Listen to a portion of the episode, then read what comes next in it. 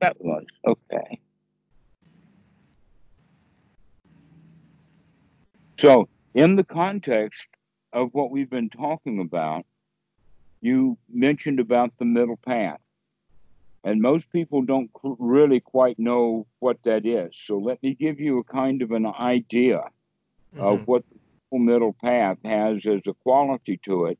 Because in the Dhammacakka Sutta, the very first sutta that the Buddha taught, he followed that middle path analysis right into the Eightfold Noble Path, including the Four Noble Truths, and that was the teaching.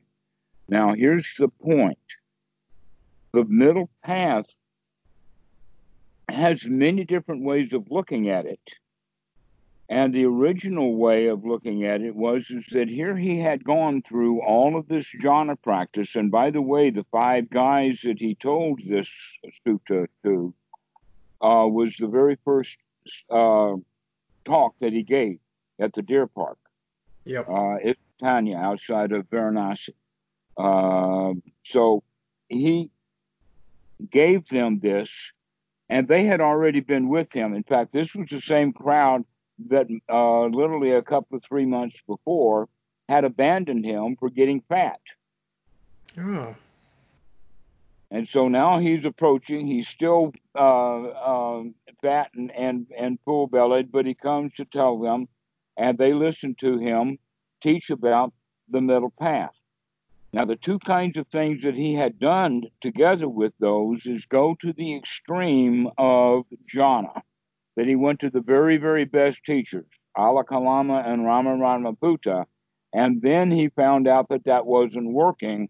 So the next thing he did was go full circle in the other direction over to the austerities that, that are associated basically with the historic, not the Jainism of today, but a historic Jainism where self flagellation and um, uh, doing things to harm the body as spiritual exercises and learning to control the mind, that was what they were doing then. Mm-hmm. And they still do it today. I don't think that it's the Jains who claim to do that, but I'm not sure. But you know that that kind of stuff is done uh, yep. as well as a lot of magical stuff. There's one guy that is known to take a great big fish hook and, and hook it around a couple of his ribs, hang it by a rope onto a limb of a tree, and then he's sitting there with that rope tied to him while he's dangling in the air and he's literally dancing. He is That's not cool. trying to hold back the pain. Oh, he's oh, wow. managed it completely. But he uses the same hole year year after year or time after time when he does this. Okay. Wow, okay. that's that doesn't now, that sound is, fun at all. Pardon? That does not sound fun. Maybe I will start introducing you to a uh, time and place in India that you didn't know much about. Go for it because this was the India that I was most intrigued with the magic and the um, uh, the self torture. And uh, you do know that the Jains, uh, the priests especially, always wear a face mask because oh. they don't want to inhale any insect. And they also take a little broom that they use to sweep the pathway to make sure that there's any animals on the path that they can sweep that animal safely out of the way. Mm-hmm and they run across all kinds of things besides uh, uh, small snakes, spiders, and things that you would, might be afraid of. They find ants and everything. So there they are, sweeping their way down the path just mm-hmm. to make sure that they're not killing anything. Mm-hmm. But those are the guys that don't do these heavy duty austerities that the Buddha got involved with. He one of the things that he did was nearly starve himself to death. Yeah, I've seen those. Um, yeah, so these are the representations of uh, how thin he was while he was doing the austerities, and and that in fact uh, he was so good at it that everybody was clapping for him because he was the very best jhana dude, and now he's the very best self portrait dude in India. Uh-huh. But he's rejecting both sides of this as the two extremes. But many people mistake this concept of the high jhanas that he is um, uh, uh, tossing over at one extreme with merely going the pleasures associated with going to the brothel or getting yep. drunk or uh, living a life of uh, just pleasure seeking. That in fact he puts the jhana dudes in that realm of just pleasure seeking. Get the mind, get the dopamine running in there. I mean, it's a self administered drug. Yeah, pretty much. Okay, so, uh, but when those guys come out of that state, they're no better off in their living. Okay. So, so Buddha is looking for something else. He's looking for something that actually does work. That's a long term middle path between these two extremes. And that this is what happened then when he went to uh, uh, to Bodh Gaya under the the sapling of the famous tree. Um, I spent quite a lot of time in Bodh Gaya in 1982, I think it was. So, okay. um, when I um, when the Buddha was sitting under that tree, he that's when he put together his understanding and his teaching of the path. Yep. Including the Four Noble Truths, the Eightfold Noble Path, how uh, the practice that was associated with jhana is actually part and parcel of the path itself. Yep. And so there is the quality of meditation, but in this regard, the meditation that we're doing is to get the mind fit for work. Okay. To get the mind sharp and focused, not to get it silent, but to be able to train it so that your mind is able to think about the things you want to think about rather than having the mind wander away the way that it normally does. Okay. All right. And so you can think of jhana as basically an untrained dog in a cage. If you train that, uh, if you call that dog, he's not going to come to you because one, he's not trained, and two, he's in a cage and he couldn't if he wanted to. Okay.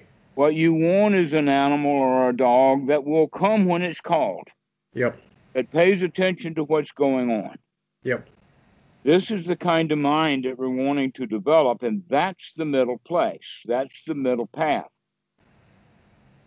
Why? Well, it's because that kind of mind then that we learn to develop is actually a, a safety net or the bottom line for where where the jhana dudes, when they're coming out of jhana, instead of crash landing back into hindrances, they land into this state where the mind is still fit for work. Okay. All right. Now, this mind that's fit for work, uh, in the sutras, is talked about in the sense of applied and sustained thought, in the sense that you can apply the mind to that which you want to apply it to, and you can more or less keep it there. Mm-hmm. Now, we do that all the time in our life. Sometimes we're good at it, and sometimes we're not. An example is reading a book. Sometimes we're getting yeah. really into a book, and we can read and we get every sentence and every paragraph. And when we turn the page, we know what we're doing. We know what was on that page before. Yep. But there's many times we're also reading, the mind gets on the page. We see what's going on a little bit. We have a thought about it, and now the eyes are on the book following along line by line, but we're thinking about something else. We're lost. Yep. We're not doing what we intended to do. Well, yep, that's definitely. the normal mind. That's how we are in the normal world. So the training of the mind that we need to do, which has been now wrongly labeled as meditation, and then wrongly labeled that jhanas fit into this. All right. So then, what is it? That it's the entire path. Well, here's the way that we look at it: is by practicing the eightfold noble path, including right view and right sati. And right sati is to remember, to keep coming back and keep coming back. It doesn't mean mindfulness; it means to remember. And another way of saying it is to wake up. Wakey, wakey. Come back to the here now. Come out of your head and come back into the real world. That's okay. sati. Okay. And then and then the next one is what I was about to talk about is that while the Buddha was sitting under the Bodhi tree, one of the key ingredients that he ran across, which actually helped him pull the whole thing apart and put it into context, was the little phrase he used, "Aha, I see you, Mara." Yep. I, aha, I know you, Mara. Aha, I see you, Mara. And that what happens at that point is, is that before that instant, before that waking up, before that aha happened, the mind was in the Mara. The mind was What's the Mara. Mara? Mara is. Uh, Mara is. Mara is the word that I'm using right now for a mind that's uh, scattered, that it's stray, that it is in a state of want, it's in uh, agitation, worry, just like when the mind is uh, trying to read a book and the eyes are on the book, but the mind is not. Yep. Yeah. So that okay. when we do train, so that when we do change the page, we can say, "Wait a minute," or you start a new paragraph and you say, "Wait a minute, what am I reading here?" I remember this. Yeah, I want to see what this is, but I don't even know what they're talking about now. I've got to go back up to the top of the page back, and yep. start reading again so that I can keep track of what's going on. Yep. Or sometimes even on YouTube that we will say, "Wait, what? What a minute," and then we'll back up the video a few frames and yep. make sure that we're getting what's going on. Okay. Yep. But if we got it the first time, then we got it and we know that we got it. But in many cases, like the, we're really lucky with a book, we can back that up. Mm-hmm. We can mm-hmm. go back to the top of the page. With the video, we can back up. You can't back up the mind. We don't have a backup button. Nope. Sorry about that. If you lost it, you lost it. Yep, that's true. And most of the time, we spend our time in a, a thought pattern that's losing it. Yep. We're not keeping track. We're not looking at what's going on. We're not woke up. And so that's why I said the first thing that I said to you that the old master wouldn't give you an example of, oh, well, here's Buddhism. You go figure it out for yourself. The old master will say, look at what you're doing, because mm-hmm. that's exactly what we're talking about here. Is look at what we're doing. And so we're practicing the Eightfold Noble Path by doing so. And the, the first one is right view. Right view is the yep. most important. Yep. Right view comes first. If we don't have right view, then sati doesn't mean anything. We've got to put sati in a context. Okay. And so the right view would be to wake up and be here now. And okay. then sati is the waking up, and now we are here now. Oh, so the uh, the right sati is the doing. The right view is the actual overall encompassing understanding. In other words, you called me because of right view. Okay. You had the view that maybe I ought to call that old fat man. Yep, pretty much. Okay. So that's one's right view, and it's going to get bigger and broader as as the skill of uh, sati, etc., grows. So will your all-encompassing view, so that you begin like a dog that's got his nose on the ground. He may be able to follow a path because his nose is right down there in the dirt, and he can smell this part and that part and find his way through. You know, dogs smell in stereo. That's how they can follow a path they didn't yep. spell it stereo, it would be really hard for them to figure out. But because they can get digressions between this nostril and that nostril, they can follow a path. But we don't need the dogs anymore. Let's think about a drone now. All we have to do is put the drone in the air and we say, ah, there's our target right there. Mm-hmm. Okay, but the dog can't do that. He's got to follow that little, tiny little path. So as our view grows, we can see things that other people just can't see. Mm-hmm. This is actually called wisdom. Mm-hmm. And a really easy, quick understanding of wisdom is to think about um, a rifle or a gun. Now, okay. that's dukkha. That's that's that's a, a, a terrifying thing, and I'm doing it on purpose. Okay, why? Because where the barrel is pointed is its most dangerous place. Whenever the gun goes off, what's it going to hit? Yep. And so that's what we pay attention to is which way is the gun pointed? Is it pointed in a safe direction or not? Okay. But we don't do that with our minds. We don't make that discrimination, but we do with a rifle. So the wisdom about a rifle is look where it's pointing because that's where it's most likely to cause great damage if it goes off. And so, also, too, we can start to understand right view is looking at the way that the mind is pointing. In case it goes off, is it going to cause any damage?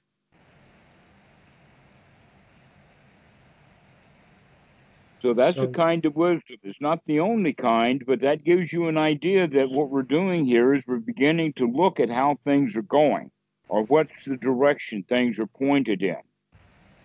And this is one's uh, wisdom or right view. So we want to look at where the mind is pointing, and we don't want it to point to certain things. Exactly. We want to start making choices about what we allow the mind to do. Yep. Okay. Okay. And that's in fact exactly what we mean by applied and sustained thought. We apply it to the direction, like we point the rifle in a safe direction and we make sure it stays in that safe direction. Yep.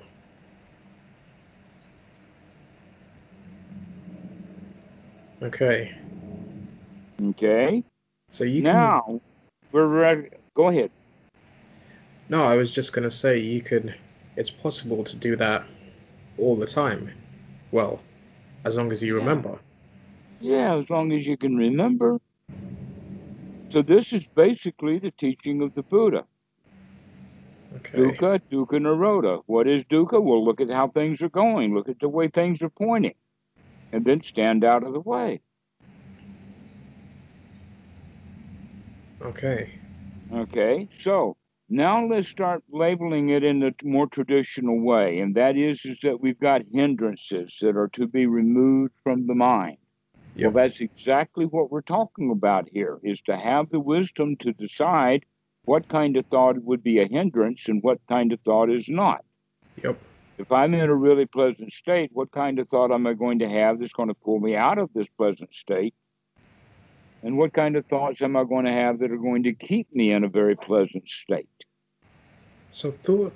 So thoughts can keep you in the pleasant states as well. It's it's not like as as soon as as there's thoughts, pleasant states get weaker or anything like that. So you do understand, though, that un- unwholesome negative thoughts can pull you out of state of pleasure. Yep. For instance, making you afraid. You think about some fearful thing, and now you're afraid. You're feeling fear. That's not a very um, uh, satisfactory state to be in. No. A state of not at all. agitation or worry or something like that. And it's possible to sort of stop all of those unwholesome thoughts. Yes. And we need to learn how to do that long before we ever get to the point of learning how to stop the mind altogether.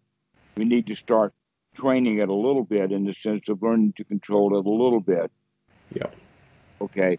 Uh, the first, we learn to control it a little bit occasionally. And then we practice on both getting a little bit more of it and keeping it a little longer, while at the same time we're increasing the frequency of our sati. This is the primary skill to be developed of the Eightfold Noble Path of skills. That in fact, maybe the word path is not right because we think of always a path as like a, a, a, primitive highway or something, or um, perhaps another word that would be useful would be method, Okay. like a method of practice or a way of practice, but it's called path. And because of that English language word, we get the wrong kind of idea about it. Yeah, definitely. But really, the path is um, more of a method or more of a way of doing things. By the way, I've got a friend, Matt, calling in. Do you mind if he joins? Yeah, of course. Okay. All right. I'll bring him on there. So basically, we're beginning to look at what the Buddha's teaching is from the perspective of the Eightfold Noble Path as it applies to the mind. A lot of people, when they hear about the Eightfold Noble Path, it's just a list of things. Doesn't really mean much of anything. Rather than understanding that, wait a minute, this is the method to get our minds straightened out, first off, we have to get at least pointed in the general right direction with one's right view. Mm-hmm. Because wrong view is going to be chaos. Yep. One one of the ways that I would even say it would be that wrong view is quote I can get away with it. Yep. If I can get away with anything, then that means that I don't need anything like meditation. Yep. Because I can get away with it anyway. Okay, so this is more or less a criminal mind, and that's wrong view. But there's an ordinary right view, but that ordinary right view has a whole lot of rules in it saying, oh, you've got to do this, you've got to do that, you've got to play this game, and you've got to do that over there, and all of that kind of stuff. And when you get your act together in that regard, then you can move on to a higher level. But Sila comes number one, okay? And that we can, in fact, that's what the society is. It's just a very large collection of inappropriate rules. Yep. That's all it is. And we need to come out of that and start using our wisdom mind by seeing what is actually there in the sense of which way the barrel of the gun is pointed. What is dukkha and what is dukkha nirodha? Okay. What is satisfying and what is not satisfying? Most students say they need to practice meditation. Why? Because they're dissatisfied with the way that they are. Yep. Definitely. Okay, so we want something from it. And that wanting then is exactly opposite of the state that we're trying to practice. Trying to get into a state of not wanting. So, wanting to be in a state of not wanting is kind of humorous, but that's quite possible to do. Yeah. Desiring desirelessness. Yep. Or, or another way of saying the same thing from a different perspective is Oh Lord, please give me patience right bloody now. Yeah, it kind of is. Never really thought about it in that way before. Right. So we want it and we want it right now. So we got to do it. Well, the thing of it is, is to let go of the wanting and be satisfied with what we have. See, the training really is in satisfaction. But we have to train satisfaction correctly with right uh, effort. So now that we've got the right uh, view and we've got the right uh, uh, waking up, that we woke up to it. Many students, by the way, will wake up when they're uh, in a meditation retreat or something, and they've got the idea that I should be watching the breath. And then they'll wake up to recognize, oh, wait a minute, I'm not watching the breath. Yeah. But instead of coming back and watching the breath, what they will do instead is, oh no, this meditation is so hard. Oh, this is monkey mind. Oh, this is so much work. And by doing that, they're staying stuck in the same mentality that they were when they first had the wake up call. They Yep. just rolled over in bed and and uh, tried to ignore what was going on, but also they were suffering. And so we have to make a big change in there. So this point about aha, I see you, Mara, actually has a quite significant point because before that point, you were the hindrance. You were the Mara. You were caught in the thought or the feeling. An example of that is we say, I am angry or I am sad. Yep. Okay. But you are not angry. You are not sad. Those are just merely feelings in the body, and you are not the feelings. Yeah. They. So, aha, I see you, Mara, is that separation coming out of that selfishness or coming out of that personality to see what that personality is doing. Okay. And now that you're seeing what that personality is doing, you, you disapprove of it by saying, aha, I see you, Mara. But in that regard, we've also now thrown already out the Mara and the me being that Mara and have come into the position now of, aha, I see you, Mara. So now that's the new thought. And this aha, I see you is a very important point that we can use when we talk about uh, the, the next item, which is actually one's right effort, is to gladden the mind or change the mind or put the mind in a better state than it would have been by just merely catching the mind uh, wandering away because nobody likes it that their mind is out of control. Not at all. No. Um. But every- by the way, Go ahead. Sorry, just to stop you for a second. Um, I in about ten minutes, I need to go um get ready for work. Um, okay. but I should be on tomorrow and most of the other days as well. All right. Well, I invite you to call me back. Uh, but meanwhile, we'll trundle on at a at a at a better clip. First thing I need to do though is introduce Anapanasati. Anapanasati means in and out breathing sati. So we're going to actually use the breath. In and out, breathing. Okay. But it's also step one of Anapanasati is the long breath, indicating that we need to get the, uh, if we're going to get the mind really fit for work, we need to get it oxygenated. Ah. Now, a lot of people who think that they're going to be doing high jhanas, they say, well, in the fourth jhana, that means that your breathing is almost gone. That, in fact, the body is really close to death. It's so shut down. Yeah, I have That- heard about That that. the, very, that the breathing is really shallow. Yep. right? But we're not practicing the fourth jhana, we're practicing what the Buddha taught. Okay. And the Buddha taught deep breathing. To be aware of that long, deep in breath and be aware of that long, deep out breath. So you actually So- control it. You, you make it Control long. Precisely. If you're not controlling it, then you're not really paying much attention to it. And if that's so, that the mind is really easy to wander away from it.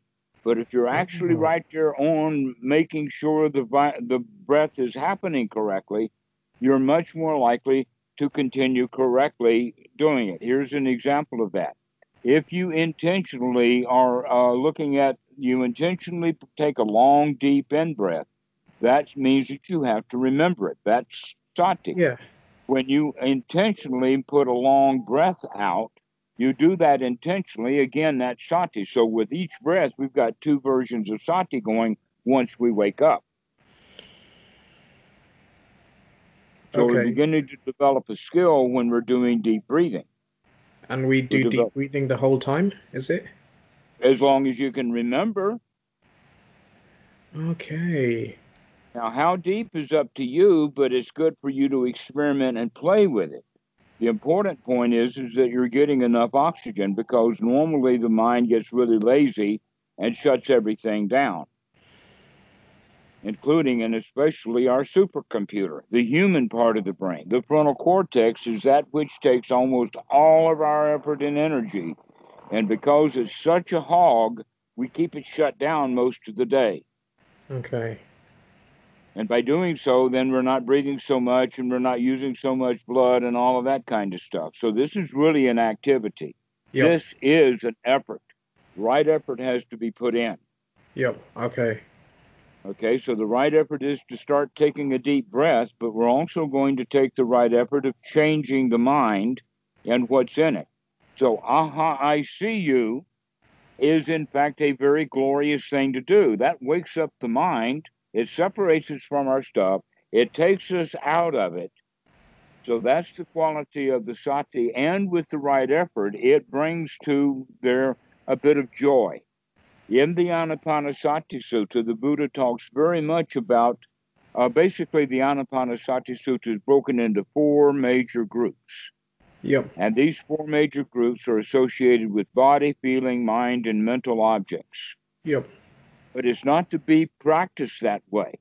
You cannot, for the first hour, send the body into the meditation hall while everything else stays in the bed. And then later you send only the feelings in, and now it's feeling meditation time, and you keep the body and the brain inside the bed.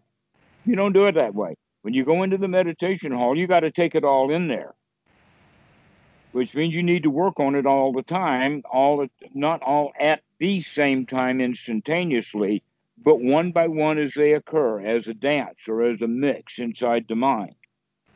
And Right. so Anapanasati has these various aspects to it.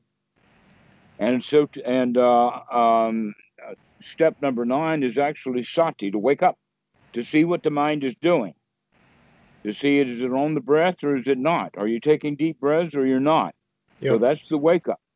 Uh, step 10 then is gladdening the mind. All of this I've been trying to get around to to give you that one phrase gladdening the mind, making it bright, making it happy, making it shiny. Aha, I see you, Mara. Is to come into a state of joy and satisfaction because we've just done something really important. We just woke Ah. up. Okay. We just woke up. We just came out of our crap. And I mean, you can you can do this even when you're not formally meditating. I don't recommend formal meditation, but a lot of students do it.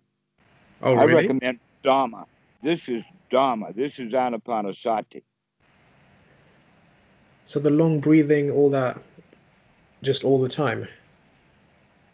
as best you can remember. Okay. But all the time is problematic because you'll start to feel bad when you catch yourself not doing it instead of being joyful when you do realize and remember and start doing it. Yeah, that sounds a bit familiar. So I'm I'm uh, careful and cautious about using the term all the time, and much more uh, involved with this present moment. Can you remember to do it now? That's the question. Not can you remember it next Thursday, but can you remember it right now? It's a nice way of putting it. I like it. And so as you wake up with sati, you practice right view to get there. You practice right uh, um, effort to take a deep breath and gladden the mind. And what that does in combination, it, it begins to now bring the fourth quality to it. Buddha talks about right view, right effort, and right sati run and circle around each other for a Yeah. while until the next one is added. And now you have right view, right sati, right effort, and right attitude mixing together. Now, right attitude means I can do this. Right attitude means I'm getting good at being able to do what we're doing here. I'm a champion. I'm a winner. I can do this. Even to the point of having the thought, no matter how obstructed the mind gets, I can clean it out and come back to this present moment. Okay. with the idea I could, in fact, go to the police station and enjoy my visit, even if I'm in handcuffs. Wow. That's the dream. No, that's just not even a goal. It's just, well, if you can do it then, then you can do it anytime. That's the, Yeah. the confidence. So I'll leave you with this point, and that is, is that the Buddha was referred to with many terms, and one of them was he was referred to as a lion. Ah, a champion. makes sense. Okay, he was not a weakling. He was not the lamb. That in Buddhism we do not practice what they is very a high ideal in uh, Christianity and Christ world is humility. Buddha's not humble. Lion's not humble. Ah, Joyful, growling, I thought. happy, Oh wow. being powerful. That's what the lion is. Okay, that's Okay. that's good to think about. All right. So let's let's leave it with this then. You are not your personality. That's the mistake that almost everyone makes. I am this, I am that, I have these feelings, etc., like that. You know, all of that can change. Yep. And it can change anytime you remember to change it. That you are not who you think you are, Yep. but you can become that which you want to be. Mm-hmm. Okay.